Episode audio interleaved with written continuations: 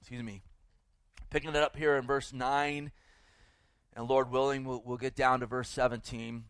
And the, these passages, they're just so rich.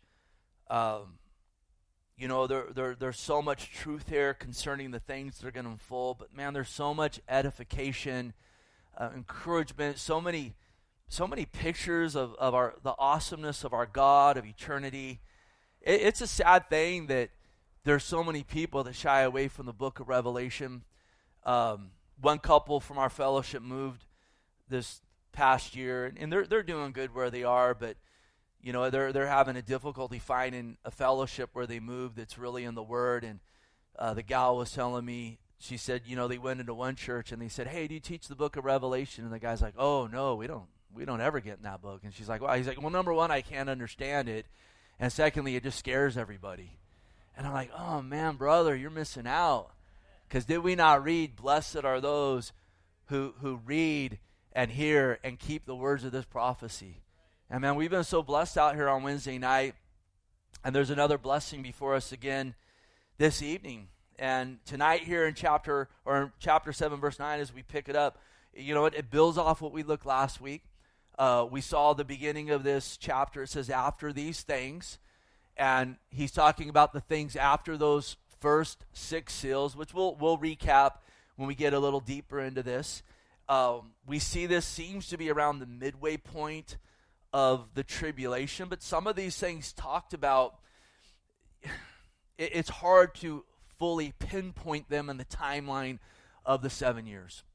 I think some of these things, you know what, expand through the beginning and the end and have start points and end points that we can't fully identify, and I think that's okay. I think it can almost be a dangerous thing to, to throw up this chart where, like, hey, you know what happened here? This happens here. It's like, you know what? That, that could be a dangerous thing. I think there's some things that are real clear, and there's other things that, you know, we don't know exactly how or when or the beginning and the end of some of this stuff. We do know that, you know what, from from chapter 4 to about chapter 19, that is the great tribulation, and that's okay. It's okay if we can't exactly pinpoint everything. God doesn't expect us to. But this seems to be around the midway point, but I do think there's spillover from what we're seeing in this chapter, you know, throughout the tribulation, because this is the chapter where we're seeing these, you know, what, um, saints who have been set aside, the 144,000 that we saw last week, these Israeli, the Bible calls them virgins, these voices that God uses to worship Him, these servants that God uses to preach His gospel. And we know that as servants of the Lord, we've been called to worship Him. And we flash forward there in Revelation 14, and we saw that group worshiping the Lord, giving praise to God. We don't necessarily see them witnessing, and they're called the 144,000 witnesses. A lot of times people call them that. You don't necessarily see them directly preaching the gospel, but I believe we see that they do preach the gospel and that servants are called to preach the gospel. We're, we're called to do the work of an evangelist. That's all of us. Jesus said in Mark 16, 15, go into all the world and preach the gospel to every creature. He's talking to his servants there. And we see them serving in the first part of this chapter. In the second part, we see a great multitude that's come to Christ during the Great Tribulation. And if you just do simple math and you look at context, it seems very, very clear that we see these servants set aside in the first part of this chapter, and in the second part of the chapter, we see the fruit of their ministry. Because we see a great, great group here tonight that's coming out of the tribulation, and it seems really clear in the wording here that not only coming out of the tribulation because their faith in the Lord, they're being martyred, and this ties back into the group we see under the altar in the previous chapter um, during the fifth seal. Um, they're, they're, they're, they're, but it also seems to indicate, and we'll look at the verbiage here, that they got saved in the tribulation.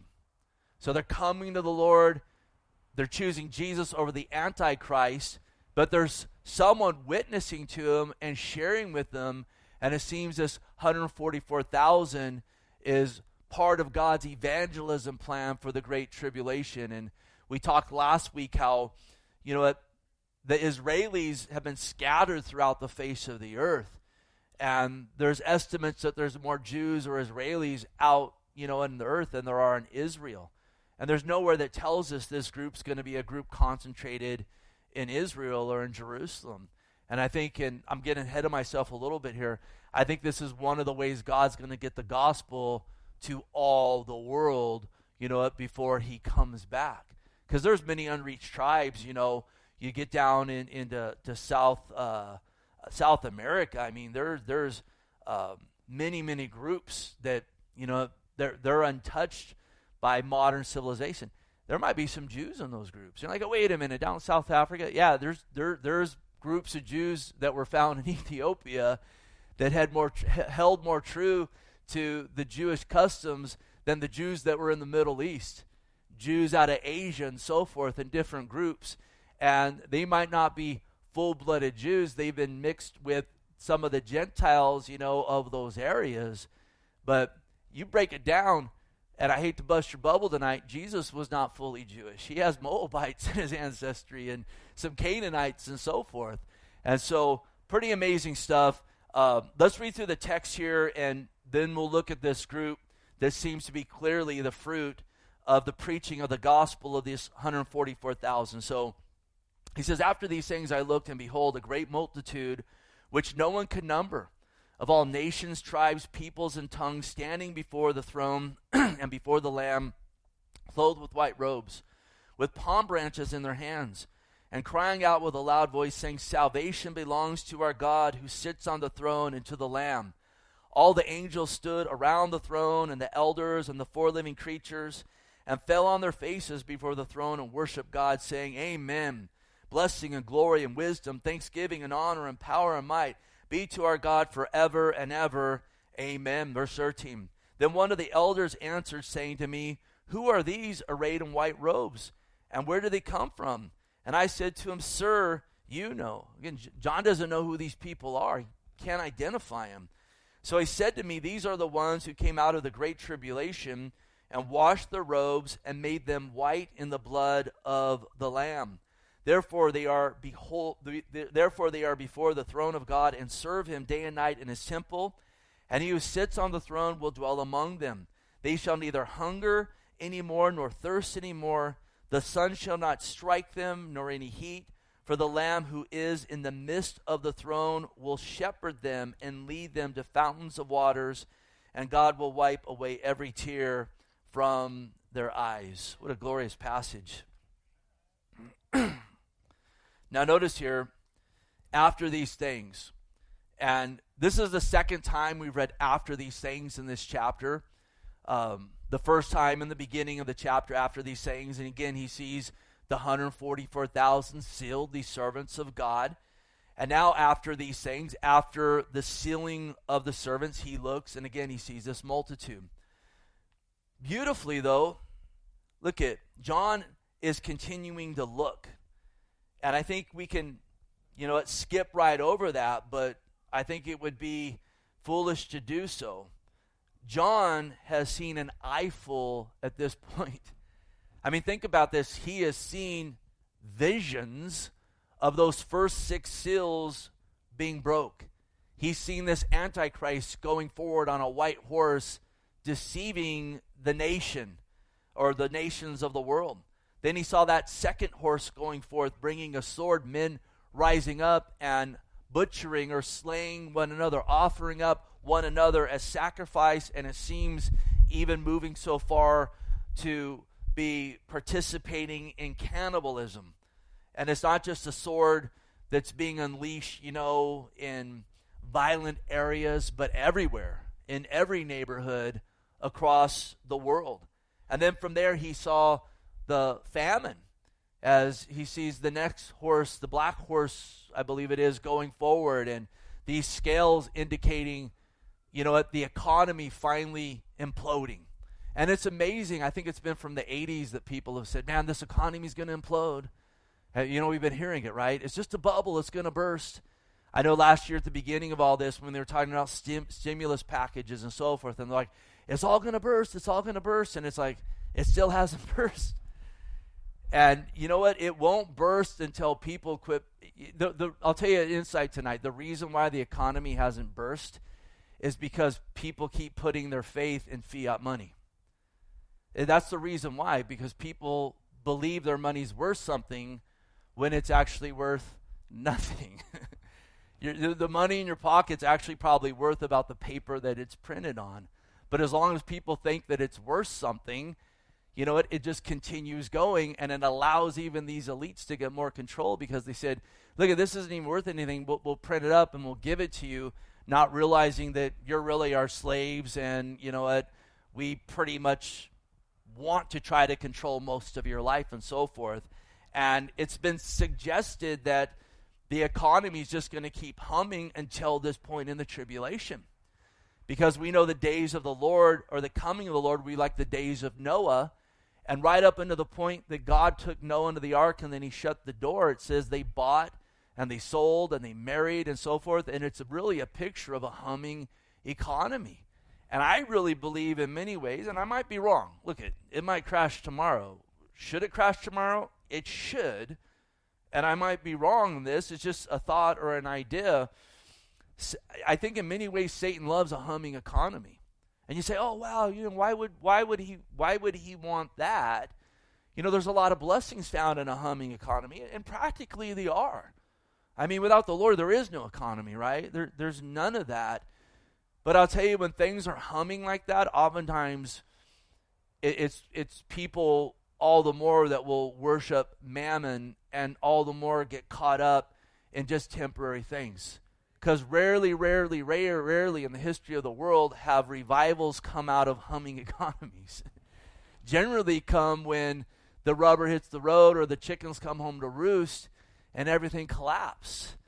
That's usually when there is a revival. Usually it's on the cusp of wars or after wars in, or in the midst of real pandemics, which I think we might actually be starting to enter into a real pandemic. I personally don't think we've been in one, but I think we may be entering in one.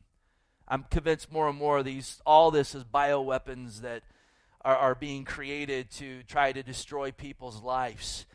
Um, but, you know, we need not fear in any of that. And, um, you know what? That, that third seal could be finally the time when it all collapsed because John's seeing again the scales and then famine where people are working all day long for a loaf of bread. And then we see after that the pale horse coming, where a quarter of the world is killed through all these various things. And then that fifth seal was the martyrs. He sees them under the altar crying out to God for vengeance. And he says, Rest a little while longer until the number of your fellow brethren are complete. That ties in tonight. And then in the sixth seal, remember, he basically sees stars falling to the earth which seemed to shake the earth. The sun becoming like sackcloth and covered, the moon being blood red. It seems to indicate fires and, you know what, all the mountains and the islands of the world are shook. John is seeing this, and he's, he's not seeing it through the lens of some Hollywood, you know, production. And boy, a lot of Hollywood productions, they look very realistic today. You know, it's kind of frightening what they can do. He's seeing this through the Spirit as it will actually unfold. And man, that would be hard to continue to look. But he continues to look. And I think there's an application for us in this. Look at it's easy with everything going on in the world to go, I'm just not going to look anymore. And I think again there's an error of looking too much because we want to first look to Jesus.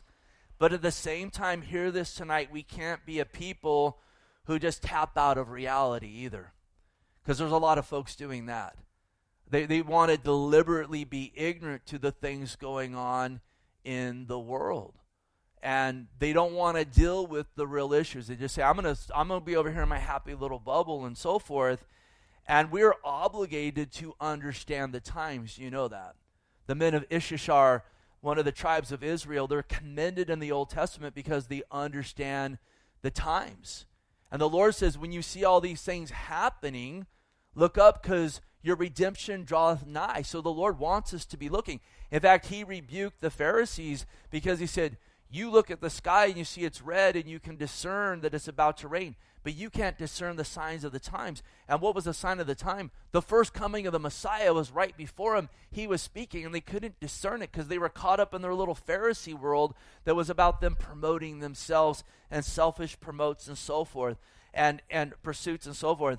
Let's not be a people that grow weary from looking, but let's just make sure that first and foremost we're looking to the Lord Jesus Christ also listen and seeing what's going on, it actually provides phenomenal ministry opportunities. Listen, these things are on people's minds and so forth. There's a lot of non believers that are deeply, deeply troubled about the things unfolding. It's amazing how many people are familiar with Bible prophecy. And I think a lot of that has to do with the Left Behind series that a lot of people criticize, or the 70s from you know uh, a thief in the night. I want to show that again for our church man. Those, those movies are so good. If you're not familiar with them man they're, those things are awesome. Or i think a lot of people are even familiar with prophecy and it's amazing how god can even at times speak through a donkey through the heavy metal groups of the 80s that were always you know talking about 666 and this kind of stuff. And that's actually where a lot of hip hop is today. A lot of the hip hop artists today are full on outward Satanists. A lot of the ones that get up to the you know the the hundreds of millions of views and billions of views and so forth. Yes, I said billions. Put their Satanism blatantly out there and marks of the mark of the beast and so forth. And and then people start going, What is this stuff? And a lot of people in our culture are familiar with that. And imagine being familiar with that, seeing these things unfolded, but not knowing Jesus Christ. I mean, I talk to so many believers and like, man, I'm kind of troubled. And then you, you talk and you encourage, hey, let me pray for you. You lay hands like, you know what, I feel refreshed. Yeah, God's on the throne, you know. We preach to ourselves the scripture and we get refreshed and we go, hey, wait a minute, wait a minute. I know how this ends. And God's brought me thus far. And He has promises to bring me farther. Man, and, and, and you know what? You can get encouraged. But imagine knowing about prophetic things and seeing them unfold because it does it doesn't take a genius to see what's unfolding here. This is this is this is global things that that is making sense of prophecy, unlike it could ever be made sense of in any times past. I mean, it's all coming together. But imagine being in that place and not personally knowing Jesus Christ. And so I want to be in a place where I I know what's happening, at least what's being reported, because it gives opportunity to have conversation with people and not look like someone that's just out of touch with their head buried in the sand, but to use that as opportunity to talk to people just like Paul did in Athens and you see Jesus doing it, you know, taking things of that day or you know what, uh, uh, farming and, and wells and all this kind of stuff and using it as a platform then to do what? Yeah, let me tell you about Jesus Christ let me tell you about the Lord Jesus Christ. So as John keeps looking, again, let's keep looking. Let's make sure that we look to Jesus a whole lot more. Because if you don't do that, you're going to be in trouble. And praise God, as he's looking things unfolding, you know who's also looking at the Lord Jesus Christ because he's caught up in the Spirit, right? And so that's really where the balance is found. And if you start getting overwhelmed and you're like, I'm looking, I'm looking overwhelmed, that's a that's number that's telling you something right there you need to look to Jesus more. You need to look to him more. You need to get your eyes back on him. Maybe yesterday as the you know the the tally of the recalls start coming in. I wasn't surprised by it. I'm like, okay, we'll see. I, I, I believe in miracles, but you know, I wasn't doubting what the Lord can do, but I but I know people, man. And throughout this last year and a half, I, have been going to the Bay Area in LA for reasons. And I go down there, I'm like, it's, it's a cult up there. It's a cult. I'm not saying there aren't believers up there. It's a cult, though. I mean, pray for these people's salvation. They are bamboozled, where they are absolutely aggressive about their cult that they're involved in, and it is it is there's a brainwashing happening. So I wasn't surprised, but I know a lot of people are like, oh, you know, and like, man, in those moments especially, turn to the Lord, turn to Jesus. Bring your cares before Him. Get a biblical perspective. Preach to yourself truth found in the Word of God because I am grieved over that. It grieves my heart. But again, my God's on the throne, and He's ruling and reigning. And I do know this that He'll work all things for good for those that love Him and are called according to His purposes. To me, that's a bad thing. I love my state. I was born in this state. I lived in this state most of my life. I love this state. I love our community. I do. I, I, wear a California hat. You see me around town, you'll see me wearing that California hat. I love our state. And that's a bad thing for our state, but I know God's going to work it for good for those that love Him and are called according to His purposes. Is He your Lord tonight? Can you say amen to that? Do you love Him tonight? Can you say amen to that? He's going to work it for our good. And I am 100% confident in that. So let's let's let's keep looking. And beautifully as John keeps looking, he keeps getting more insight. And I think of what Jesus said. John's hungry for more insight here, not just of what's going to happen, but of the Lord. And the Lord said, Blessed are those who hunger and thirst for righteousness, these shall be filled. And so let's look to see what's going on. Let's more so look to the Lord, and there will be a filling that comes with that from the Holy Spirit. Now, he sees a great multitude which no one could number, no man could number. That means a lot. That, that means like a lot of people, a massive, massive group. And this is incredibly encouraging and glorious because, again, we read and we'll see this is a group that has gotten saved during the Great Tribulation. They've gotten saved and they come to the Lord, and they're a group of people that are being martyred for their faith. And you look at that and you're like, oh man, horrible, they lost their lives, but they really didn't lose their lives, they gained life. And it's a glorious thing. A huge amount. John doesn't know how many people, but guess what? Jesus Christ not only knows how many people, but he knows the amount of hairs on all of their heads. Just like he knows that for us. Now, again, we know this multitude is not the church. We've many times compared this group with the church, and we see they just do not match up. This is the group that in Revelation 20, they still don't even have resurrected bodies after we've already come back with the Lord and God's taken care of business in the valley of Armageddon. We see this as a group that doesn't have crowns. It's a group that serves before the Lord. In the temple, we rule and reign with the Lord, and we sit on thrones with the Lord. We're going to judge the world and the angels, we read in Revelation 20 and in the letters to those in Corinth. That's not this group. So, this isn't talking about the church here. We've already seen in Revelation 4 and 5 where the church is, the church is in heaven. We see after the things or the current things, the letters to the church, is the first after these things. That's the outline, right? The things you see, the things that are, the things after this. We see the end of the church age there.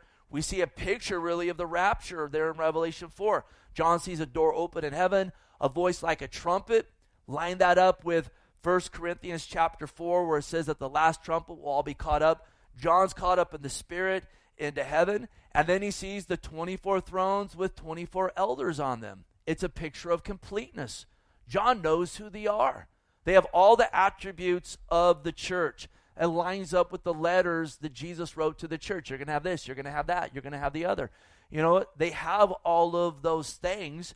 They're kings and priests, we read in Revelation 5 8, and they've been taken out of every tribe, tongue, people, and nation. So we know that it's not just 24 elders, but it's a picture of completeness of the church.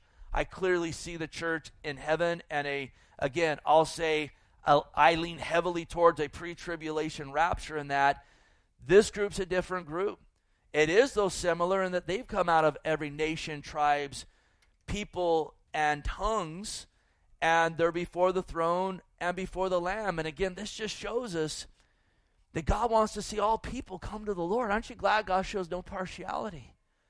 That He's not prejudiced. Some people get confused in this and you know, they, think of Jews in Israel, oh, that's God's chosen people, and they start thinking that means God doesn't choose anyone else. And you got to remember, God chose Israel so that they could be the mechanism to bring forth the Savior so all the families of the earth can be blessed. The gospel's first to the Jew. That doesn't mean it's not to the Gentile. It's to the Jew and to the Gentile. That's just the avenue that he used and he chose. And there's no partiality with them. And again, the beautiful thing, I love this because with the church, you see, every tribe, nation, tongues, and peoples, you see it with the tribulation saints, people coming to Christ in the tribulation and being martyred, every nation, tribes, people, and tongues. And so we see in glory, there's going to be diversity there. Again, there's only one race. Acts 17, we'll read it in a minute, the human race. Racism is not a biblical word, it's a satanic word. It's associated with Charles Darwin and the lie of evolution. And if that's something you're believing in tonight, you have far more faith than I do as a Christian to believe that time and slime somehow brought forth the DNA to create men and women who can procreate. I'll ta- talk about a miracle pregnant women with human beings inside of them. And it also, racism, I mean, evolution teaches racism because it's these different races that evolved at different times. We've gone over this many times. This is the ideology that Margaret Sanger used to start Planned Parenthood that slaughters minority babies far more than white babies in our nation. And it's the ideology and the theology that uh, Adolf Hitler used to slaughter Jews and gypsies and Christians and many others during the you know World War II and the Holocaust and so forth. There, those are lies. But listen, there is diversity. You know, it's, it's just like you know what? Isn't it? I, I think it's awesome that not, not all dogs look alike. I, I, I love. I don't. I'm not fond of cats. You know, you may be. Praise God. You got freedom in the Lord. I'm a dog man. Always been a dog man. And uh, they're drawn to me. I feel like Aquaman around dogs. No.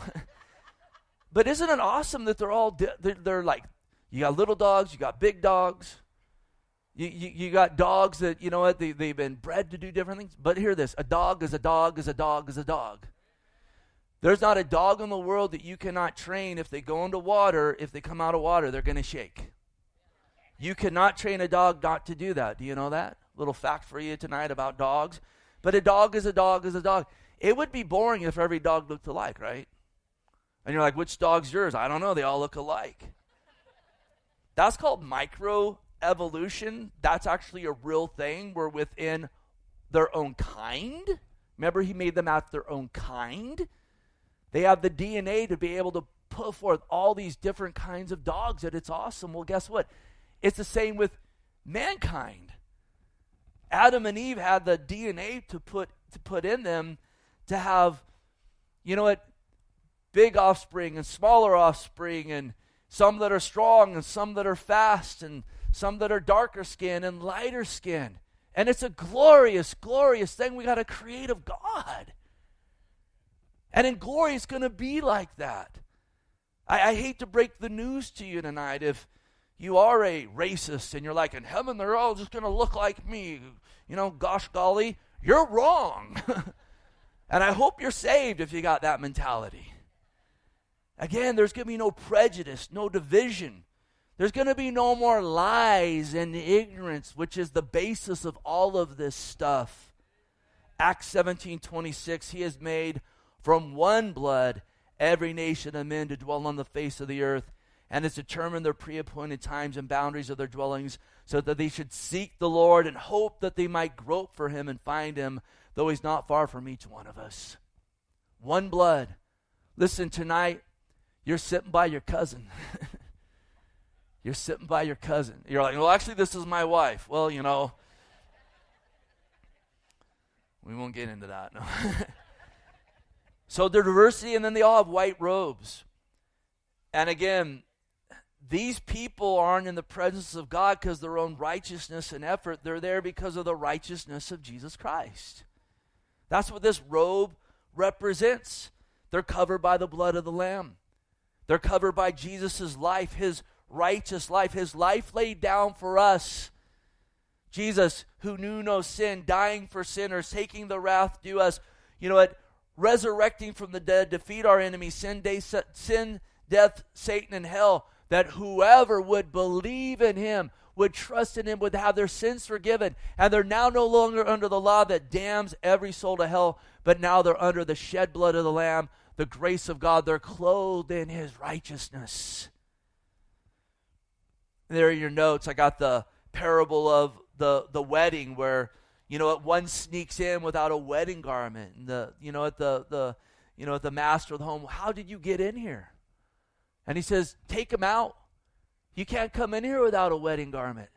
And tonight, if you think you're going to glory because of your good works or from some other nonsense other than faith in Jesus Christ, you're believing a lie.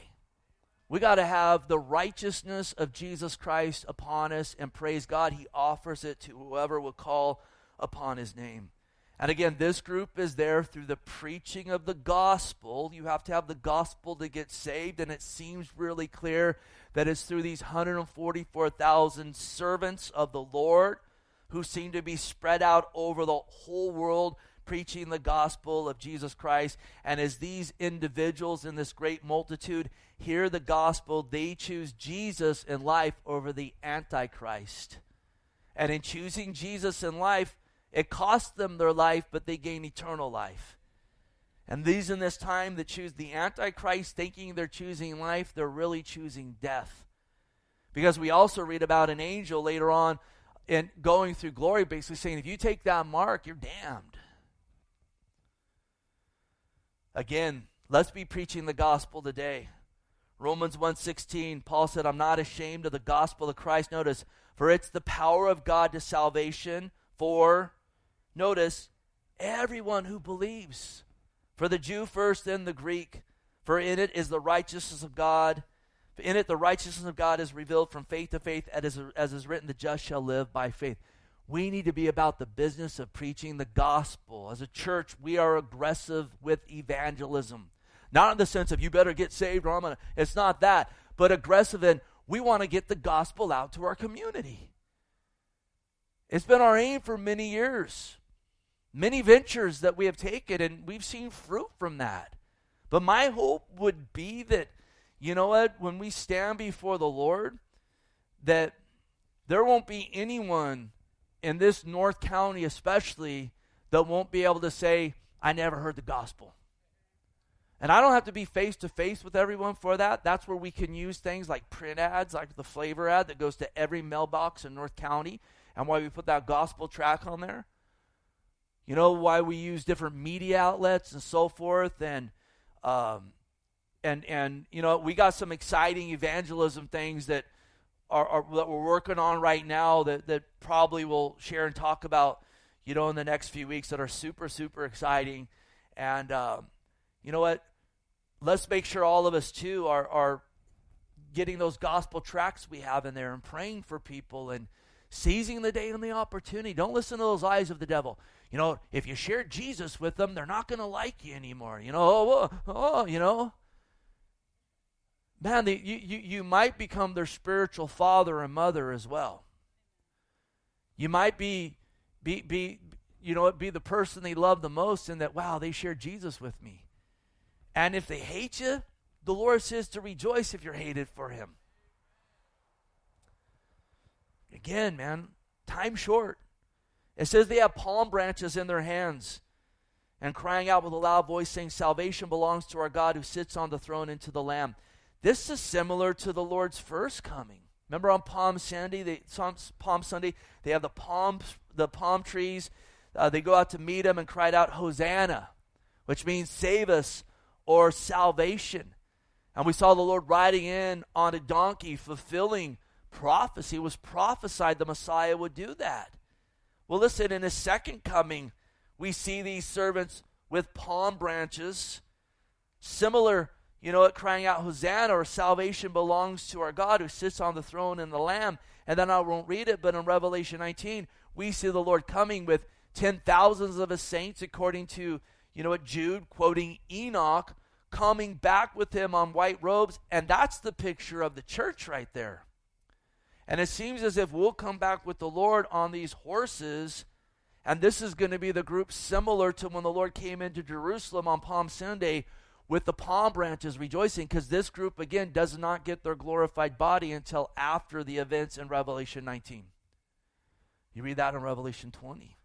And again, they sing salvation belongs to our God. And they know that man's the author of death, but the Lord is the author of salvation and life, and he is the only one that offers it. 1 Timothy 2 5, there is one God and one mediator between God and men, the man, Christ Jesus, who gave himself a ransom notice, again, for all to be testified in due time. Verse 11 And the angels stood around the throne, and the elders and the four living creatures. And notice, they fell on their faces before the throne and worshiped God. God's enemies always fall on their back. God's people always fall on their face, saying, Amen. Blessing and glory and wisdom, thanksgiving and honor, power, might be to our God forever and ever. Then notice, Amen. They bookend it with amens. You see, these angels and the elders, they're still around the throne. Man, life's found around the throne. You know that? Notice they're in heaven and they're not getting bored with being around the throne. Satan always wants to tempt you with that too. You know, heaven, what are you going to do there? You know, we got so much exciting stuff going on down there. It's going to be boring up there when I, you're going to be around the throne of God. And I'm going to tell you, we're going to have a perfect desire to be around the throne of God and a perfect contentment with being around the throne of God. We're not going to want. And I know on top of that, the Lord has great ventures waiting for us. And again, these elders, we see them here. They seem to represent the fullness of the church. They're in glory during all of these things. Notice they're not on a cloud floating with a harp somewhere in a toga.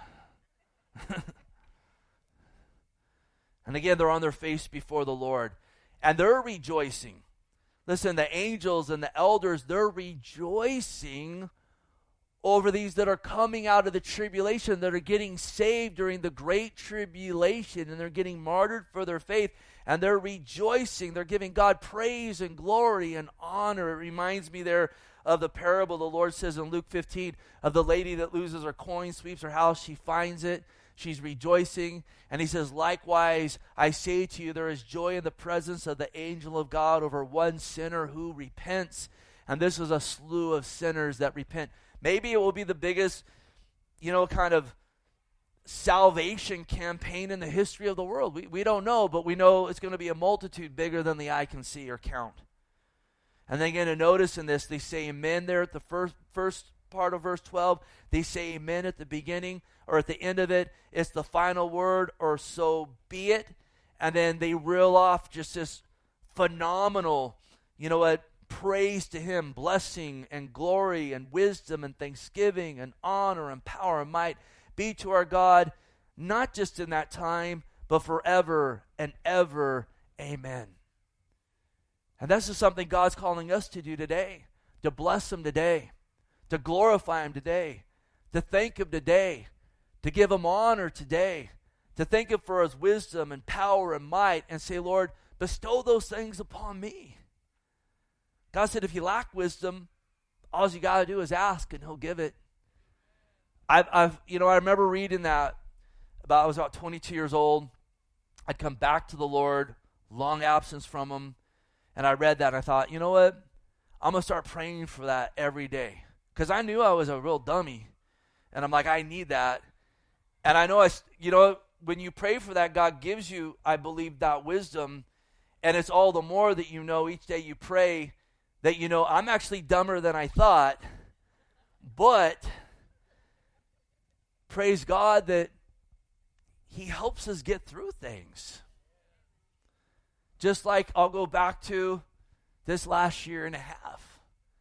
It's been amazing how God, I believe, has given us wisdom with things. And laid on our hearts, you're going to be out here next winter. Start buying tents right now. Start buying heaters right now. I give God the praise for that. We got like 35 heaters, and then, you know what? October rolled around, like no one can find heaters. Like, oh, that church bought all of them. you know? And we're sitting out here, I mean, you know, the middle of December in these tents and, you know, feeling so good. And you're like, how are you guys doing that? Well, we got heaters and whatnot, you know? And we needed a little bit more wisdom when that storm came through. Again, we're growing. But now we know. Now we know. So, you know, we got we got storm protocol now. So, anyhow, Verse 13, let's try to finish this up. Then one of the elders answered, saying to me, Who are these arrayed in white robes, and where do they come from? And, and I or John said to him, Sir, you know. John, John doesn't know who these people are. He had no problem identifying the 24 elders on the 24 thrones. It was like, no problem with that. Sir, you know. These are the ones who've come out of the great tribulation, washed their robes, and made them white in the blood of the Lamb. Now, this to me implies that they got saved in the great tribulation and they've come out of the great tribulation that during the Great Tribulation, they washed their robes and made them white in what? The blood of the Lamb that we just talked about. You got to be covered by the blood. You got to have faith in Jesus. Life's in the blood. It's a picture of I'm covered by the life of Jesus that is sinless versus before I had faith in Christ. It was just me under the law, and I'm going to hell in that. God's standard is perfection. It's not, well, that's a good guy, man. It's not that. We have all transgressed grossly God's law over and over and over again. Like I said Sunday, look at if we got what we deserve right now, this earth would open up and we'd all plummet into hell. That's super bad news, isn't it? But there's even greater good news that Jesus Christ paid the penalty of our sin. Listen, God keeps balance accounts. Every debt has to be paid. God has balance books and Jesus paid our debt. And so through faith in him, we get those white garments. We're covered by the blood. And if you shun that, then your debt will be paid for eternity in hell. You're like, well, that doesn't sound fair. Well, listen. God's judgments are righteous and just. There is nothing crooked nor perverse in them. So if you got a problem with those books, your problem's with the Lord, and you need to settle that problem through getting on your knees and calling upon the Lord Jesus Christ. So it seems clearly to me in, in, in the verbiage here, they've come out of the great tribulation and washed their robes and made them white in the blood of the Lamb. This is a group that gets saved during the great tribulation, individuals coming to the Lord. And listen, it's clear through other texts, which we'll get into, Lord willing, down the road. It's going to come to a thing where you either you know what, accept the mark of the beast and worship him, or we're going to kill you right now. And the Bible talks about them, you know what, being being decapita- decapitated through, you know what, off with the head. I won't get into the FEMA camps and all the guillotines and all that. You've probably, heard those reports and whatnot. I don't know what's true and what's not true, but I know this is true. And I know this is where things are headed. But again, listen, and what's going to seem like defeat, there's glorious, glorious victory to be found. And I'll tell you, what a witness to these that will be taking that mark. What a witness. As they march these folks out to, you know what, slaughter them. With every one of them, it's going to stack up more wrath on this Antichrist group as they see the witness after witness after witness of people willing to say, I love the Lord Jesus Christ. My faith is in him. I will not bow a knee to this Antichrist, to this beast, to this dragon. I'm more concerned with worshiping God and my eternal soul than a few breadcrumbs and to be able to buy, sell, and trade in your whack economy that at this point, even, dude, this thing nosedives from like the second or third seal on. But it seems there will be a great delusion amongst these people, and it will probably be through some sort of transhumanism where they're, you know, they're, they're, they're getting something, you know, it, so, so, some sort of boost through all this, you know what, uh, uh, uh, again, singularity. And side note, Jeff Bezos, I saw this week, is paying several scientists a million dollars a year to help him to achieve immortality. It's all transhumanism. Again, this has been, they're, they're moving in this direction, a merger between man and sh- machine. You know, Carl Schwab, the guys from the great, ec- you know, the World Economic Forum, we've showed these videos. We've talked about this. Again, this isn't a bunch of guys playing Dungeons and Dragons in their basement and going, hey, wouldn't it be cool for robots? It's not that. And you're like, hey, I play that. You probably shouldn't be. You got freedom too, but you probably shouldn't be. Whatever. That's between you and the Lord. Um, But this is like what's this is the push right now. And a lot of the stuff going on with all the things in the news and so forth, which I told myself tonight I'm not going to get deep into that. It's pushing the agenda. And these people are going to say, you know what? I don't want that. I want to serve the Lord. I want to be created in His image, not to be recreated in the image of this beast. I'm going to go with how God made me, and I put my trust in Him. Beautifully here, real quick, this is a whole bunch of people getting saved at the end of the age. I love the fact that the Bible has more than one account of people getting saved at the end of their life. And one thing I've been hearing a lot of reports of, and I've seen it so many times over the years in ministry, of people when they get diagnosed of something that says, you know what, you're about to die, them coming to the Lord Jesus Christ. And there's been a lot of that lately. Other side of this, listen, keep praying for those that you love, acquaintances, and so forth, that they'll get born again. Don't give up on them.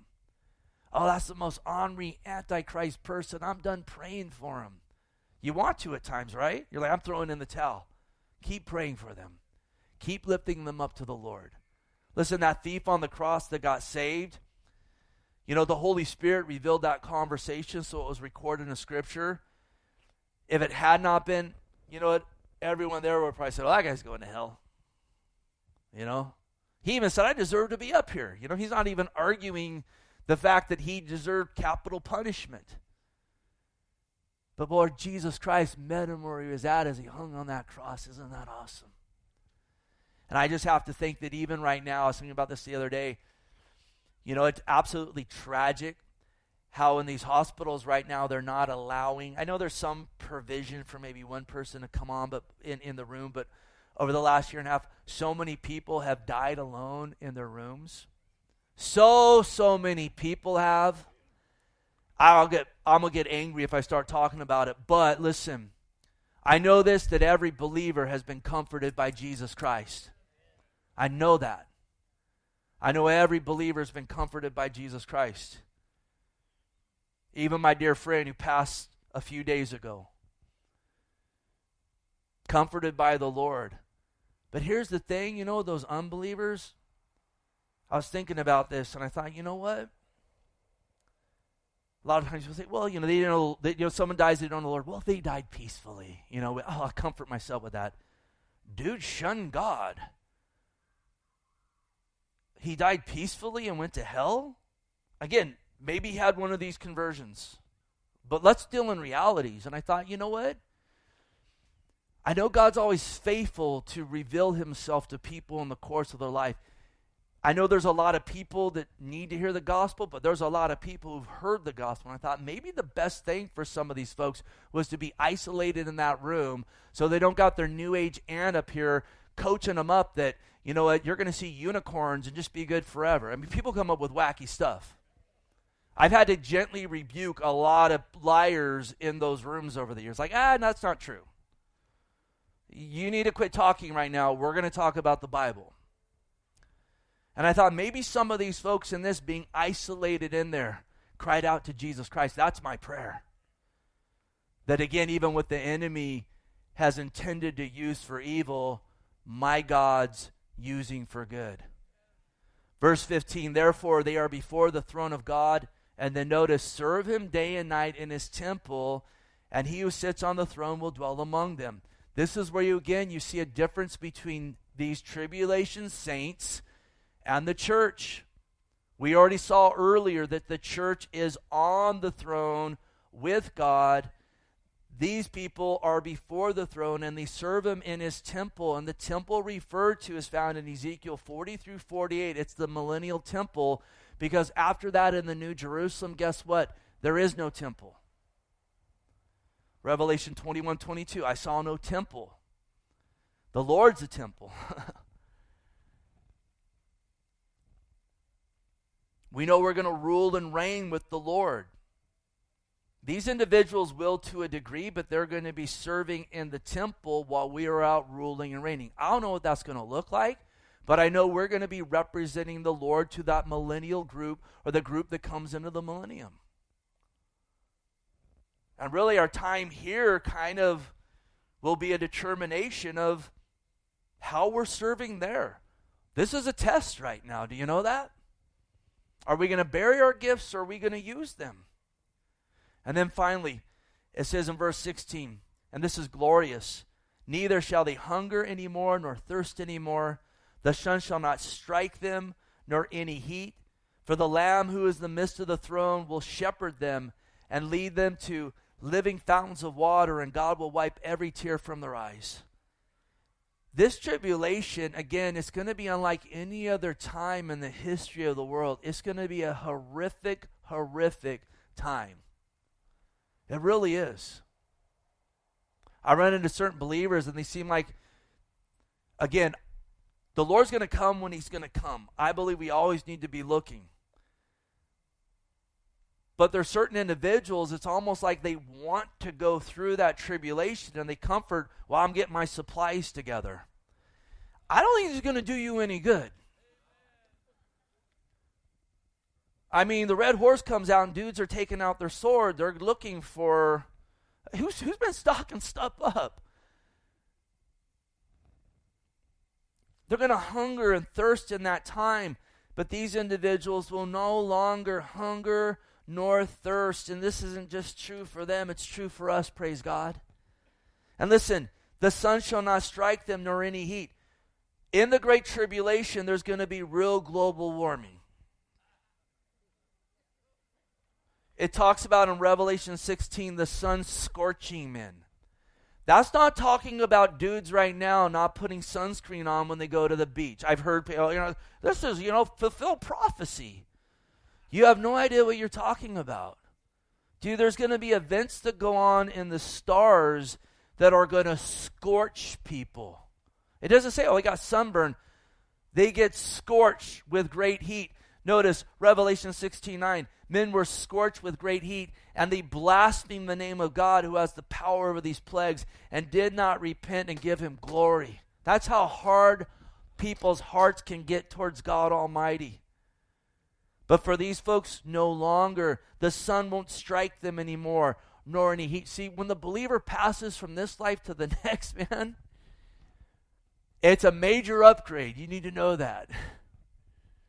I've said it before. It's like going from Baltic Avenue to, you know what, Boardwalk, but that doesn't even begin to scratch the surface of it.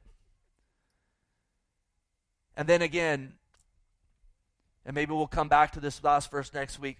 The Lamb who's in the midst of the throne will shepherd them and lead them to living fountains of water. And I love this.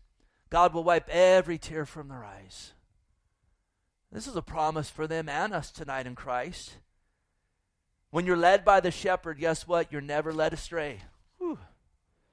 And these fountains of water, they're talked about in Ezekiel 47, Revelation 22, where it talks about there out of Jerusalem, there's going to be waters that flow, that flow down to the Dead Sea that makes it living, and there's going to be leaves there for the healing of the nations.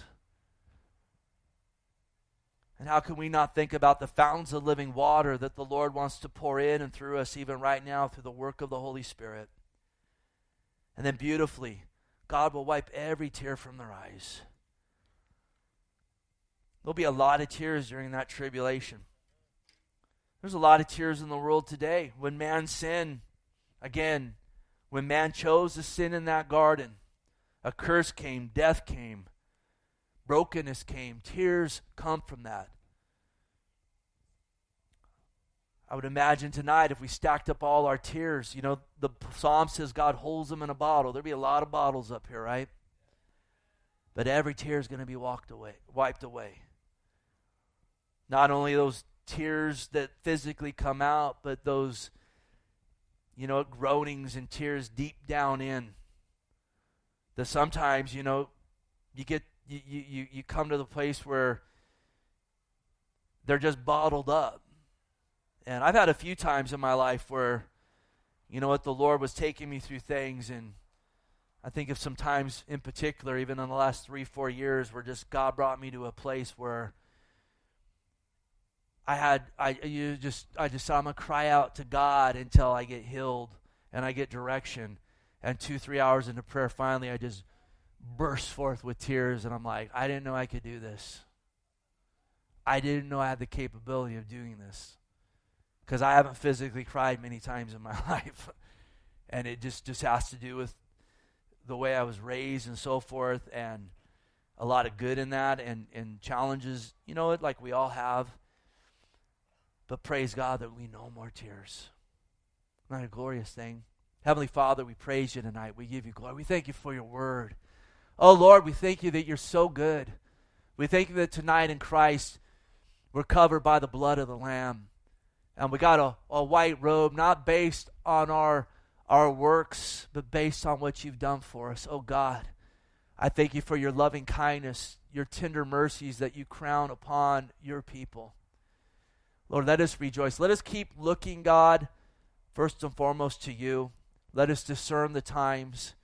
And God, let these be platforms that we preach Jesus on to a world that desperately needs you. And tonight, if you haven't called upon Christ, today's the day of salvation. You've heard the gospel several times in this message tonight. You've heard the bad news of sin and hell. You've heard the good news of salvation obtained through faith in Christ. If you haven't, repent tonight and put faith in Jesus and he will meet you where you're at. We thank you and praise you. God bless the rest of our evening, our fellowship, and we ask and pray these things in Jesus' name. And God's people said, Amen. God bless you.